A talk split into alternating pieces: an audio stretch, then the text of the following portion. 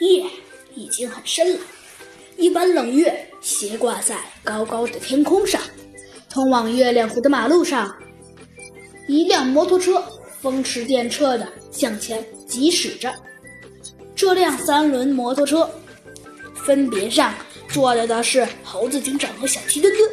原来啊，在二十分钟前，猴子警长睡得正香的时候，接到了黑山羊母亲打来的报案电话。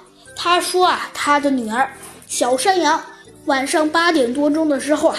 与他的未婚夫公山羊在结了冰的月亮湖上散步，掉入了冰窟窿里淹死了。现在尸体已经被打捞了上来。不一会儿啊，猴子警长、小鸡墩墩先后的赶到了月亮湖中央的案发地点。冰窟窿一侧躺着一个已经被打捞上来的。山羊尸体，他浑身冻得硬邦邦的，衣服上到处都是冰渣子。山羊的母亲以及山羊大叔和两个村民守候在一旁。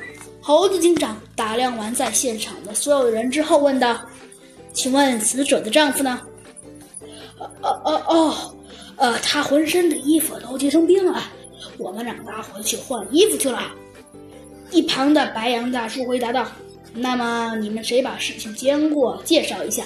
猴子警长说道：“哎，猴子警长，让我来说吧。”说话的仍然是白羊大叔。今晚大约九点多钟的时候，我正在家里看电视，突然听到外面有敲门声。我打开门一看，见是，呃，是黑山羊。啊，对了，也就是。也就是，也就是呃那只白色的小山羊的丈夫，他浑身水淋淋的，衣服上的水啊直往下滴，像只落汤鸡似的站在门口。